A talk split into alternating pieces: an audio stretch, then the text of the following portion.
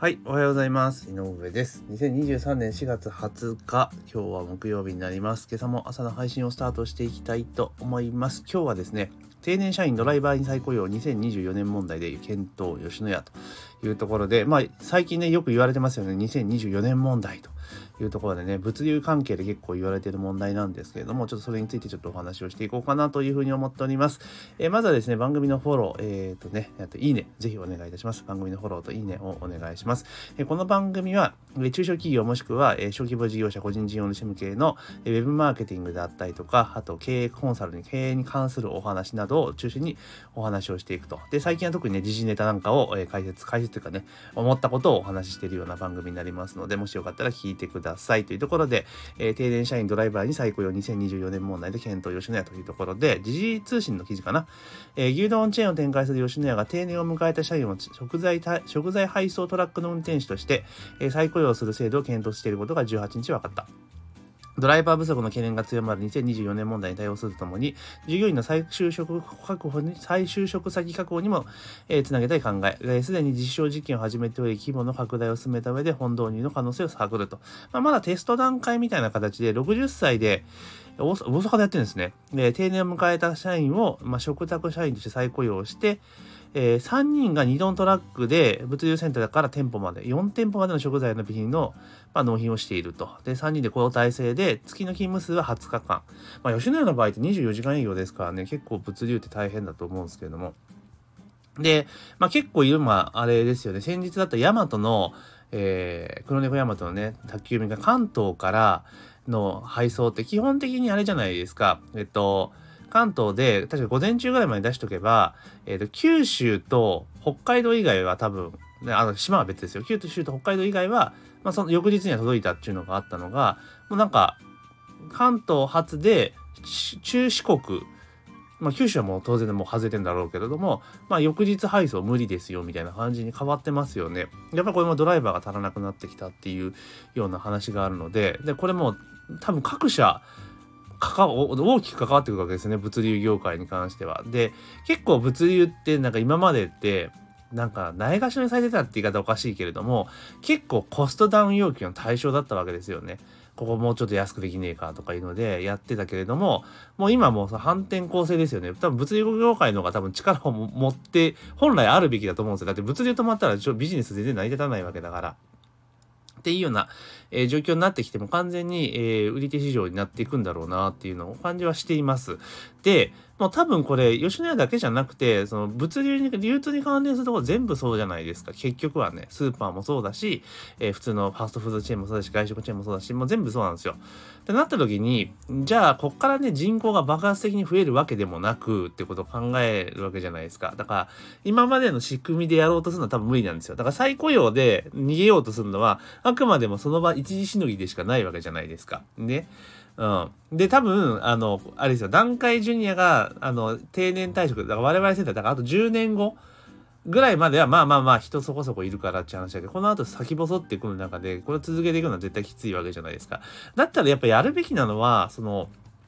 わかんないですよ。どこにドライバーが不足してるかっていうのもある問題ありますけれども、もう感染に関しては、あの、トラックでの嘘、や、嘘やめると。うん。あの、全部、なんつうかな、JR 貨物で輸送すればいいんじゃないかなと思うんですよね。うん、貨物で。で、だって貨物だったら、その、JR とかね、うまく使っていけば、それこそ自動運転とかって、車とかよりも全然素早くできそうじゃないですか。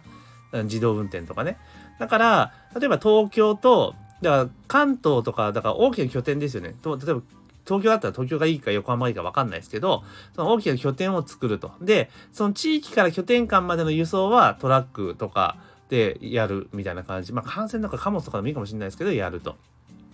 で、とにかくその大きな距離を移動、例えば東京と大阪と東京と名古屋とか、東京の仙台とか、えー、そういった部分ですよ。だから主要として言われてるところですよね。そこに関してはもう全部貨物列車であそこ運ぶと。列車で運ぶ。うん。で、行く。で、結局、その、なんだろう、首都圏とかね、都心部の、あの、JR の路線って結構多分混雑してるけれども、都心部って結構別途貨物線って用意されてるわけじゃないですか。で、その他の部分って、あの、JR 線とかで結構もう遊んでますよね。線路が昔と違って。うん。で、特に幹線間の移動って、あれじゃないですか、新幹線とかに置き換わっちゃってるから、結構 JR 線自体は空いてるわけですよね。うん。で、なった時にもう貨物をどんどんどんどん走らせていく。うん、っていう風に知り替えた方が、で、その各拠点から、その、例えば各都道府県に1箇所ずつ必ず、だって都道府県、JR がない都道府県って今、でもひょっとしたらあるかもしれないですけど、だからその各拠点にね、必ず貨物のターミナルを作っていって、で、JR 貨物が運用して、それからも別に、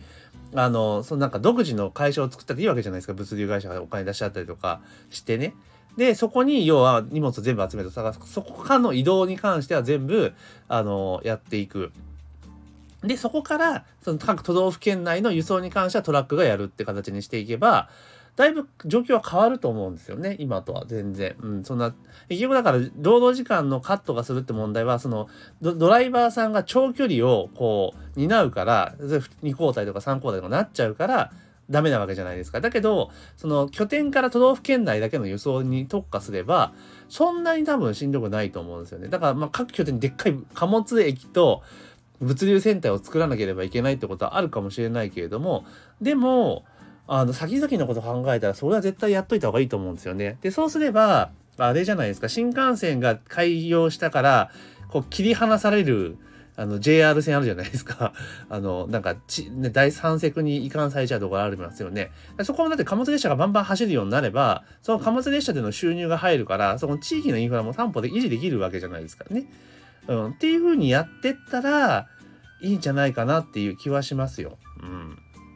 で、そうすればそこの、だから、線路があって、そ、それをね、だから走らせるのは自動運転が、多分だって JR とかだったら、どんどん自動運転とかしてきそうじゃないですか。特にね。うん。だからそんな形に切り替えていけば、多分このね、物流問題っていうの、これ多分、そう、2024年問題っていうのは、今までの仕組みでやろうと、乗り切ろうとするからこそ、多分大きな障害になるだけであって、ある程度も革新的にやっていくってことを考えていけば、な乗り乗り切れるんじゃないかな。まあ、ただいかんせんも2024年って来年だから、もっと早くやっとけやっちゅう話ではあるんだけれども、まあ、そういう形にすべきなんじゃないかなっていう気はしますよね。うん、で、結局だからね、あの、再雇用の人が、もうだからトラックドライバー自体がもう高齢化進んでるっていう問題もあるわけじゃないですか。ね。で、これ結局じゃあ再雇用で、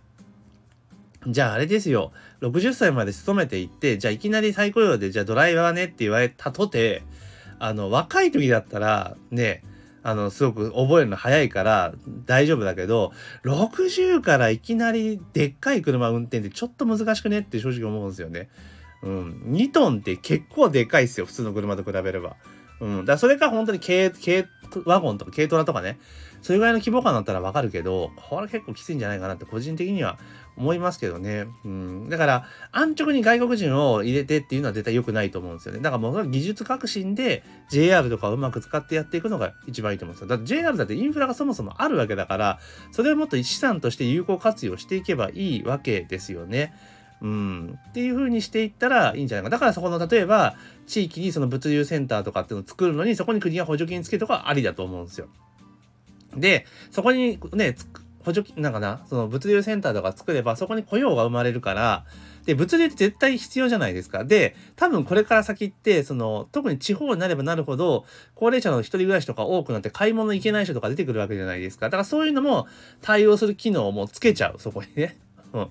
で、やると。で、そこの、なんだろう、この個別配送みたいなやつは、それこそ Amazon じゃないけれども、ああいったものを、そのなんだろう、個人事業主さんとかでやるような感じでやっていくのがいいんじゃないかなっていうふうに思いますよね。だからでかいところだったら自前、だから Amazon とかそうじゃないですか、実際ね。うん、Amazon の物流センターからその地域の配送っていうのは個人がやってますよね。多くの人が自前で、Amazon が自前で確保してやってますよね。うん。まあその制度はどうあれ。あ、制度っていうかね、あの、品質はどうあれというところでやってるわけですよね。だからやっぱりその物流の問題ってことは彼らは見越しなわけじゃないですか。だから、で、自分たちの要求レベルで答えられる、コスト感でね、答えられるのが、大手物理会社無理だったからっていうのを自前に切ったわけですよねっていう。うん。だからあれを、で、アマゾンだってその、なんだろう、物流センター間の移動っていうのはでっかいトラックで移してるけれども、そこから個別配送っていうのは、あの、個人事業の人がやってるケース多いですよね。もちろんその、大手のね、宅配業者がやってるケースもありますけれども、まあそうじゃないですか。だったらもう、でっかい拠点に、各都道府県に1個分必ずでっかいの作ると。うん。で、大都市圏だったら2個とかあってもいいと思うんですよ。うん。ね。で、それを作ってそこから配送するっていうパターンにしていく。で、JR のインフラをうまく使っていけば、もう全然なんとかなっちゃうんじゃないかなっていう気がします。で、で線路の上走らせるんだったら自動運転とかっていうのがもっともっと車でやるよりも全然やりやすいから。で、車の場合って、あの、事故が起こりうるじゃないですか。基本的には。うん。で、ね、一般道だったら人が突っ込んできたり、だから自動運転とかでやろうとすると多分高速道路からっていう話になってくるわけですよね。うん。だけどそれでやっぱ時間かかっちゃうじゃないですか。全部が新東名とか新名神みたいにね、高規格道路であるわけではないので、そう考えてやっぱ貨物をいかにうまく使うかってことの方が重要かなと。それが一番解決につながるんじゃないかなというふうに思ったりします。というところで今日はですね、定,、えー、定年社員をドライバーに再雇用2024年問題で検討吉野家というのがあるんですけれども、まあ、えー、この2024年問題ね、物流スタッフのね、えー、長時間労働削減のね、対策が施されて、結構大変になるよってところでもう今こそ貨物列車をね、再度フル活用していったらいろんな意味でメリットがあるんじゃないかなと思ったので、まあそれについてお話をさせていただきました。えー、ぜひね、えー、番組の購読とフォローを忘れずにお願いしますというところで、えー、今日の朝の配信は以上とさせていただきます。今日も一日頑張っていきましょう。